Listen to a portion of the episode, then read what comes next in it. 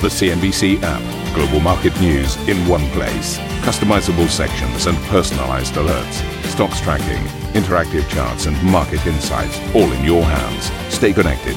Stay informed. Download the CNBC app today. Hey, very warm welcome to this Thursday edition of Squawk Box with Karen Tso and myself, Steve Sedgwick, and these are your headlines.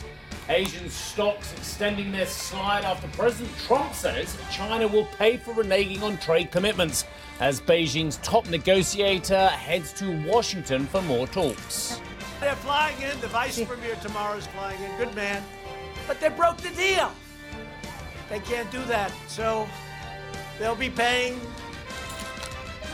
China vows to take necessary countermeasures if the US hikes tariffs on Chinese goods.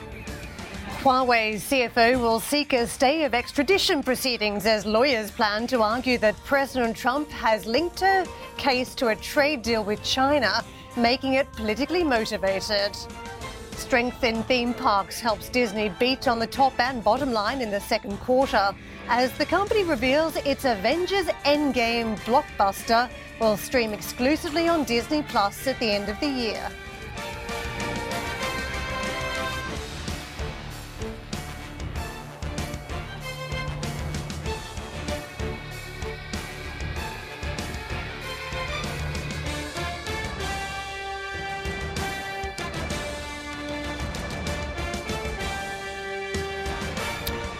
So, good morning, everybody. So much global news going on. Of course, we have got uh, an eye on all kinds of major geopolitical events, including uh, China, US, Iran situation today, whole host of issues. But we are looking at the corporate news as well. And I was just looking at the analyst recommendations on Deutsche Telekom, and I was really surprised that they're actually rather effusive uh, in terms of what the analysts have got out there. Good morning to you, Good Karen. morning. There is one strong seller, there are two sellers, there are four holders, six buyers, and 11 strong buyers. So there's great conviction amongst the analyst community on a stock which is actually year to date done nothing, uh, up only 0.74 of 1% year to date. Uh, the three month performance slightly more heartening, up 5.6%. But what about the numbers today? Well, let's have a look at them. They have confirmed their 2019 guidance. Uh, their 2019 adjusted EBITDA uh, will be 23.9 billion euros. So says the group. Free cash flow will be 6.7 billion euros. And the first quarter revenues have beaten expectations at the first decimal, 19.5 billion euros as opposed to 19.3 expected. And at a adjusted EBITDA level, uh, adjusting for leases, mi- slightly lower than expectations at 5.9 billion as opposed to 6.1 expected. So 4% gain in first quarter core profits. But uh, very interesting to see that the analyst community rather effusive on this one. Uh, 4.7% dividend yield over at Deutsche Telekom. Right, might be a bit of international game playing going on here because uh, I'm picking up on a report from uh, some of the brokers playing the merger with T-Mobile and Sprint and saying the best way to do that is through Deutsche Telekom because as you get a collaboration in the United States market with uh, a couple of major players, you might get better rollout of 5G, better development prospects. So getting first to the front of the pack on 5G is quite key when it comes to customers. So there might be an element of that coming into the Deutsche Telekom trading price. Uh, just on the other side, when it comes to competition domestically at home, there are a few challenges on the broadband space because uh, Vodafone, in an effort to try and get a deal through uh, picking up the assets from Liberty Global,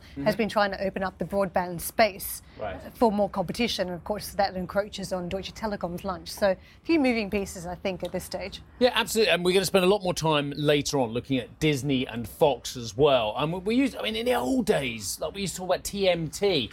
And I think TMT is actually, as an acronym, is as relevant 20 years ago, or today as it was 20 years ago. Telecoms, media, technology. The merger and the uh, or the opacity between the three individual sectors, I think it's still very much there. Certainly on the M and the T part, anyway. It's funny, a lot of uh, companies are still trying to do that element of merger uh, in Europe. They're still trying to bring those different parts of the business together. But to me, the next frontier is 5G. They call it horizontal siloing, Right. is a horrible phrase. But 5G is the future, and if you're still working on that to try and bolster profits, Mm. um, some form of what quad play or it used to be triple play or quad play now, then you're it feels like But, you're but kind it's of all there, behind isn't it? I mean, chase. you look at, for instance, a Vodafone offering or a BT offering here in the United Kingdom as well. I mean, it's hard to say w- whether they're triple, quad, or quin, or pentaplay. Would you go Right. pentaplay or quin play? Uh, but you know, it, it- you have everything, don't you? On all of these companies, you have many offerings, whether it be media offerings, media packages, bundles. Uh, of course, your fibre, your mobile, and your landlines. It's, it's, it's, there's a lot in there. But that's been the game for several years Yes. in terms of chasing profits because it's been a very low growth industry, almost, you know, the, the typical But it hasn't utility. has it? I mean, you look at BT that- and Philip. Jansen, who we're going to get numbers out from um, this week as well. Philip Jansen, the, the big question is, does he keep the dividend? So it hasn't necessarily It's when worked you for say it like hasn't BT. delivered, has it not delivered in the sense that would the numbers have been reversing if not for this protective play to try and bolster earnings? Uh, the problem is that I think really more, question. more is required, and there's been a couple of companies globally that have gone after more in the form of digital solutions, becoming truly digital companies. Yeah. Turkcell is one of them. So when you look at its growth numbers, much much higher than the rest of the But peers. is in the that an sector. EM It's very, demographic very story different. as much as actually the structural change in the industry have thwarted the best efforts of management teams? I look at BT here and I'm looking at a five year chart, and back in 2015, they were approximately, I got on my chart, I think 70% higher than they are now. I mean, it's extraordinary. You've got a stock, which is, and this will make our viewers interested, a 7% dividend yield, which may or may not be there in the future. You've got to sell more and you've got to sell stuff differently. I mean, if you think about a lot of these um, these groups, uh, and if you go into even the, the retail customer division, what have you got? Oh, I've got an array of phones, the, the same phones on offer as a rival, and your package pricing is effectively the same. So there's not a lot of differentiation. So it's very hard to sell more and sell it better than a rival. If you think about 5G and the capabilities, offering digital solutions to a business, uh, even to retail customers, the type of streaming packages you have, how good they That's are. the difference between you and I. Maybe there's more You in look at on the growth 5G and you look at the opportunities. I look at 5G and I look at the costs. Uh, maybe that sums us up anyway. You're far more sunnier disposition than I am. Can you find anything sunny in the disposition out of the US market? Uh, well, let's try and take a look because uh, we did see some falls for the S&P and Nasdaq, but the Dow was trading positive. The problem here is that after a fairly decent sell-off, you to have a recovery trade, and to me, this does not look like a recovery trade when you're on the flat line uh, on the best of it uh, for the major indices. So there is a huge element of caution now as we count down to the end of the week, and some of the copy out there suggesting that it's going to be up to the Vice Premier of China to try and save these trade talks after uh, comments uh, from US President Donald Trump about the deal effectively being broken yesterday. So the market keeping its bets in place a little bit either way. They've, they've taken stock of uh, some of the language and sold off. They're not buying back into the markets, and they're, they're wait, watching and waiting to see whether there is a trade deal because very different scenarios could play out here. Don't forget, as we've seen an escalation in the trade war in the past, tit for tat type of tariffs, that the global economy has been derailed from very strong economic growth rates. And if we're back in that type of scenario, well, we may see a very different course of trade on stock markets. So the end of this week shaping up to be very high profile for investors. And as a result, we're not straying too far from this flat line. When it comes to individual components of the market, utilities, one of the laggards down 1.4%. Crude, though, did provide a little bit of a prop to this market yesterday after some selling, uh, in previous sessions. Crude was actually up 1.1%. So a drawdown in inventory is noted, and that was an element uh, providing a little bit of a support base for what is a broadly weaker market at this stage. Now, Asian markets, uh, let's see how they're travelling through the rest of the week. We've got Chinese stocks trading lower by 1.3%. They've tried to remain resilient uh, despite some of the disappointment around trade, but you can see today falling back into the red. Hong Kong down 1.7%. We did have uh, some data that's crossed, and this is on producer prices, up 0.9% from a year earlier in China, quickest pace in December.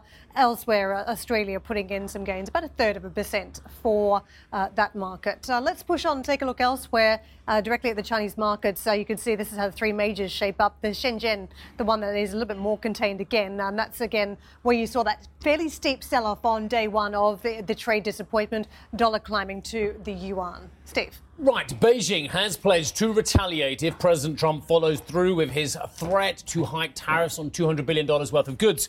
That's after the US leader struck a uh, defiant tone on trade at a Florida rally. Eunice is with us in Beijing. Now, Eunice, I know you've got the sound from the president as well. And as ever, it's very robust, it's very undiplomatic, but that is the style of the US president as well. So I have two questions for you. I'm probably going to ruin your scripted hit here. Not that you have to script a hit anyway. But, but but but two points. One, what's it? How did the Chinese, in terms of their psyche, in terms of the face they put forward to the world, respond? Do they ever get as as as gnarled and aggressive as the president? Will they ever do that, or is that just not in the way? And two, they said they can respond. How will they respond?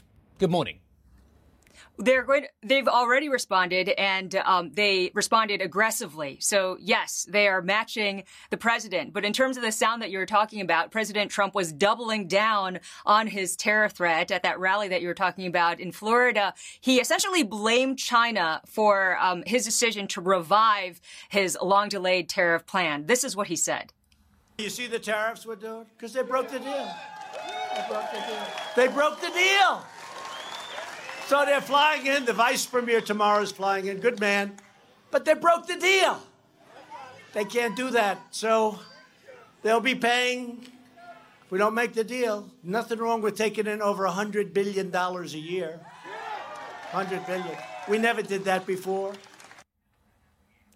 The Chinese did come out swinging. Uh, the Commerce Ministry late last night had issued a statement saying that the Chinese side deeply regrets that if the U.S. tariff measures are implemented, China will have to take necessary countermeasures. So there are a lot of questions and concerns about what those countermeasures might be. Uh, but um, as uh, the president was um, suggesting when he said that the, the Chinese had broken the deal, uh, his administration has felt that uh, China was uh, backsliding on the core tenets of the trade deal. Uh, meanwhile, the uh, Chinese delegation has arrived in Washington, and I spoke with a source on the Chinese side who's uh, quite familiar with the way the negotiators have been thinking, and uh, he said that the vice premier is uh, going to go in um, probably quite friendly, trying to um, clear up any misunderstanding, would seek to uh, get those tariffs lifted, but at the same time would present China's bottom line. And he had said that he told me that um, uh, within the government that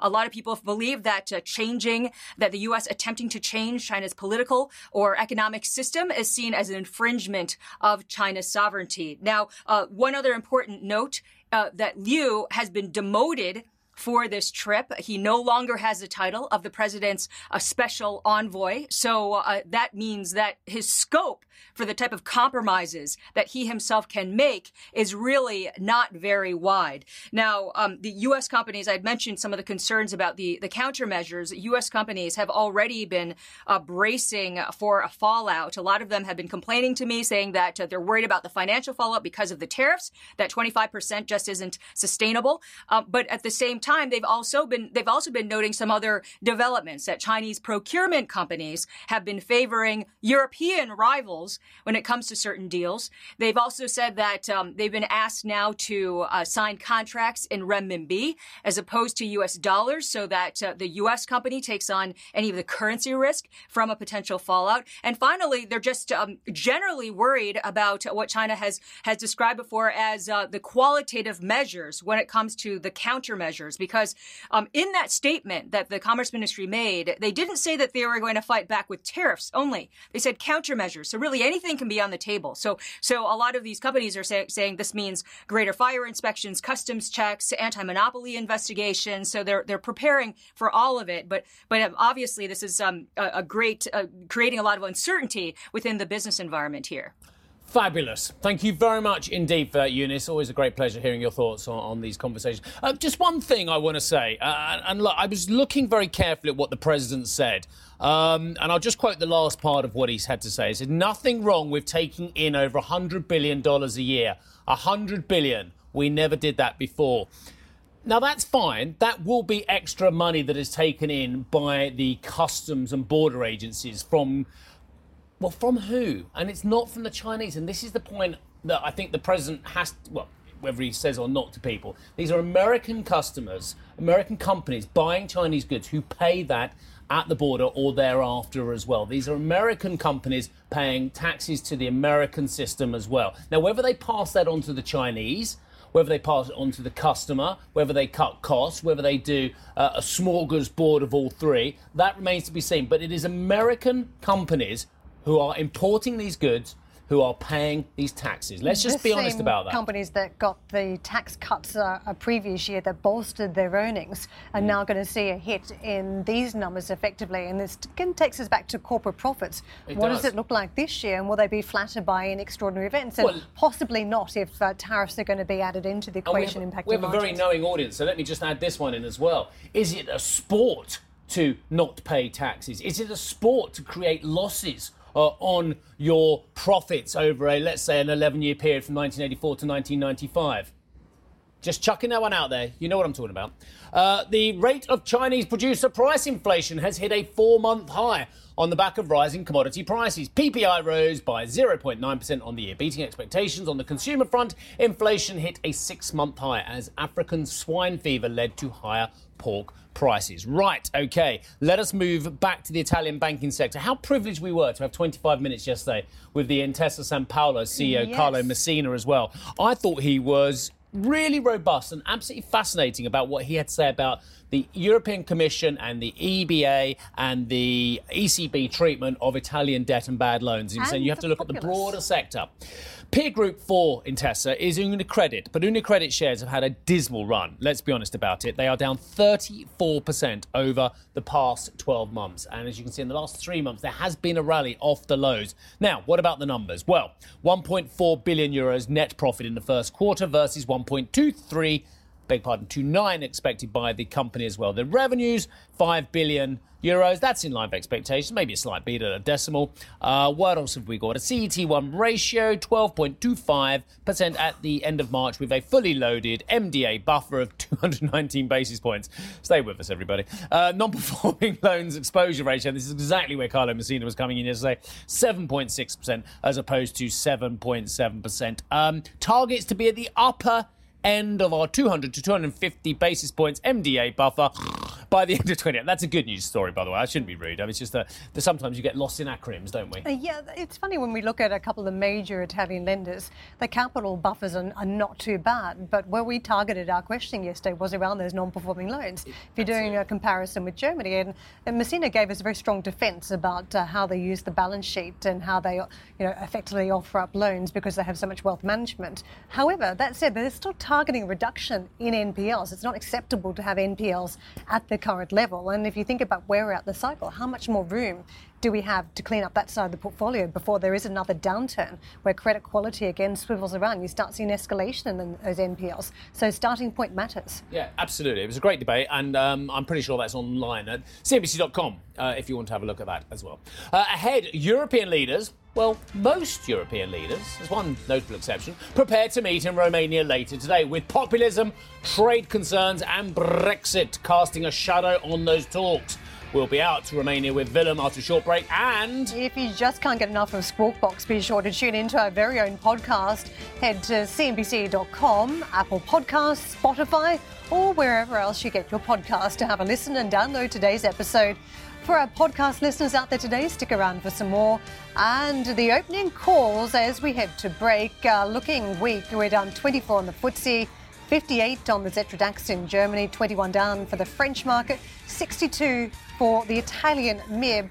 So we're looking very weak before the start of the session.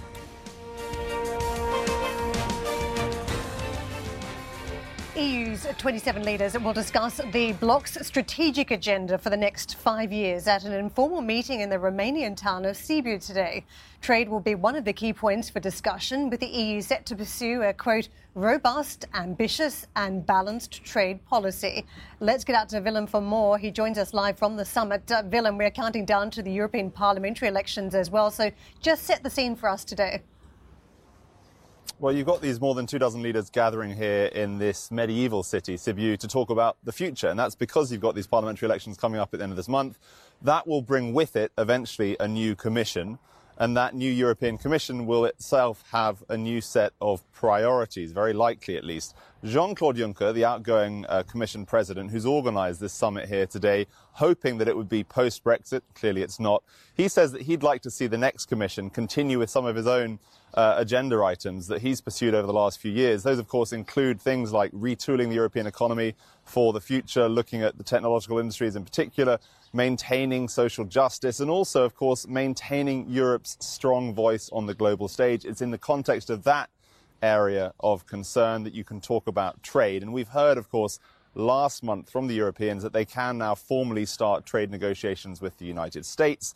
We've heard from Jean Claude Juncker recently, ahead of a meeting with his Chinese counterparts, that he would like to see a much more balanced and fair trade policy between Europe and China. So there's absolutely no doubt that the leaders gathering here today talking about the future will be watching very, very closely the developments between the US and China. We've heard from Cecilia Malmstrom. She's the trade commissioner of the outgoing commission. She would like to see the negotiations with the US wrap up before the end of this commission by the end of October. So that's quite an ambitious uh, agenda in terms of what they're trying to achieve on the trade front between the US and Europe. But they will be watching these discussions, of course, between Beijing and Washington very closely, guys. Are they going to look back? This was supposed to be a strategy meeting after Brexit had happened as well, Willem. So it's a slightly different meeting now as well. But uh, is there going to be any, any, looking in the mirror? And this is the problem I have mostly uh, with the, these kind of gatherings. They never look back and say what we got wrong. And in the last five years, rather than the next five years, they, we've lost German leadership uh, in Europe potentially. We've lost the British out of Europe as well. We've got more splits more fragmentation and more populism on the rise, perhaps in part because of some of the policies of these leaders over the last five years. So is there anyone actually saying we need a complete look at how we're doing this? Well, you have to look at some of the policy agendas being put forward by Commission presidential candidates, and we heard some of the details when they met over a debate in northern Italy just a few weeks ago. But in terms of this summit today, the agenda is not going to be looking in any detail at Brexit, for instance. Originally, this was scheduled to take place at the end of March, the day after Brexit, but there were quite a few voices saying, well, that's not entirely appropriate. It will seem like the EU 27 is celebrating the departure of the UK. That clearly hasn't happened yet. But it will really be up to the next Commission President to decide whether the last five years under Jean Claude Juncker there is room to criticise their predecessor and say there are things that they've got wrong and this is what we'd like to try and do differently. Brilliant. Thank you very much. it looks an absolutely fantastic location. Is it lovely there? Beautiful, beautiful city. Uh, originally German built back in the 13, 1400s, and then, of course, part of the Austro Hungarian Empire up until the First World War. It's absolutely stunning here. Wow. Okay, we should all stick that on our list of travels. In. Well done, you, uh, for getting that plum assignment. Okay. uh, but he does have to go to Brussels most of the time. It is a little bit of a payoff, isn't it? Romania is lovely, isn't it? you been? Yeah. Absolutely. I haven't been. Everyone says Romania and, and Georgia somewhere else. Uh, one of our guest hosts talked about Georgia as a lovely place to go right. as well. Anyway, enough of the travel channel. Standard Chartered investors have hit out against the bank's latest executive pay proposals. 36% voted against the plans, one of the biggest pay revolts in recent years, but not enough to block the proposals outright. Advisory firms had urged investors to vote against the policy, which is set to increase CEO Bill Winters' pension allowance to £474,000, a far higher boost than that for ordinary employees. Although the proposal passed, the chair of Stan Chart's pay committee said the lender would, quote, engage further on the issue. Commerzbank CFO Stephan Engels says the bank has not been approached by a foreign lender over a proposed merger. Amid speculation, the German lender could be the target of another deal. Italy's Unicredit and Dutch group ING are reportedly ready to step in with a takeover bid after talks between Commerzbank and Deutsche Bank collapsed last month. The president of a German financial regulator, BaFin, has told CNBC the collapse of merger talks between Deutsche and Commerzbank was not surprising. Speaking to Annette, he added that consolidation is not the answer to the problems in the domestic banking sector. I do not believe that one or two or three major mergers do fix the challenges of the German banking market. No, no way. Um, that is a far broader range of um, challenges which have to be addressed. But of course, mergers can be part of it. Uh, and in fact, as I've said many times, they are a fact of life in the German banking market. If you look at the lower end of the banking market any any time, I mean, there's anything like 30 to 50 banks going out of the marketplace for years.